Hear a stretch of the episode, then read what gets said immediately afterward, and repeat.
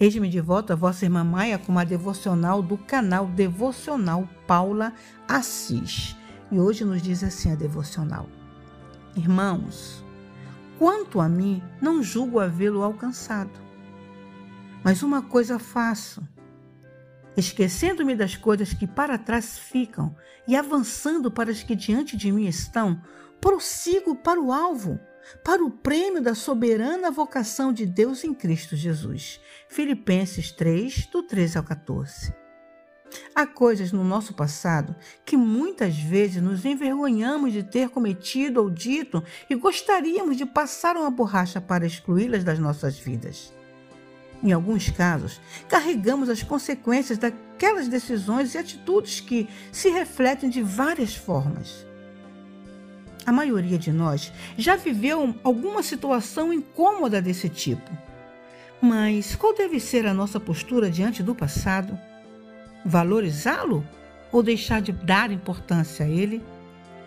Quando nos arrependemos, podemos é, ter a certeza que Deus é fiel e justo para nos perdoar. E Ele faz mais do que isso. Ele nunca mais se lembra dos nossos erros. Por que então você não faz o mesmo? É impossível avançar se estivermos presos ao que já passou. Talvez você se sinta culpado, culpada, acusado, acusada, diminuído, diminuída, frustrado ou frustrada, ou magoado ou magoada. Todos estes sentimentos te impedem de viver algo novo. Afinal, o que passou não volta mais, mas temos a chance de construir o presente e o futuro todos os dias. Deixemos o passado onde ele tem que estar no passado. Você não terá uma amnésia sobre o que aconteceu, mas pode escolher parar de sofrer pelo que é irreversível. E se o problema for o outro te lembrando de algo ruim que você fez, você já se arrependeu?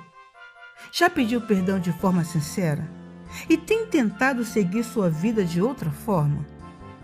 Caso sim, não se sinta culpado e converse de novo com a pessoa, se for necessário.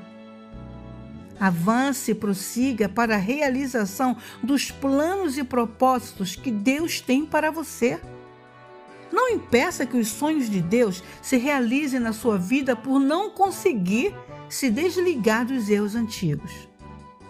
Coloque o foco no seu alvo, Jesus, pois Ele é o seu perdão pleno.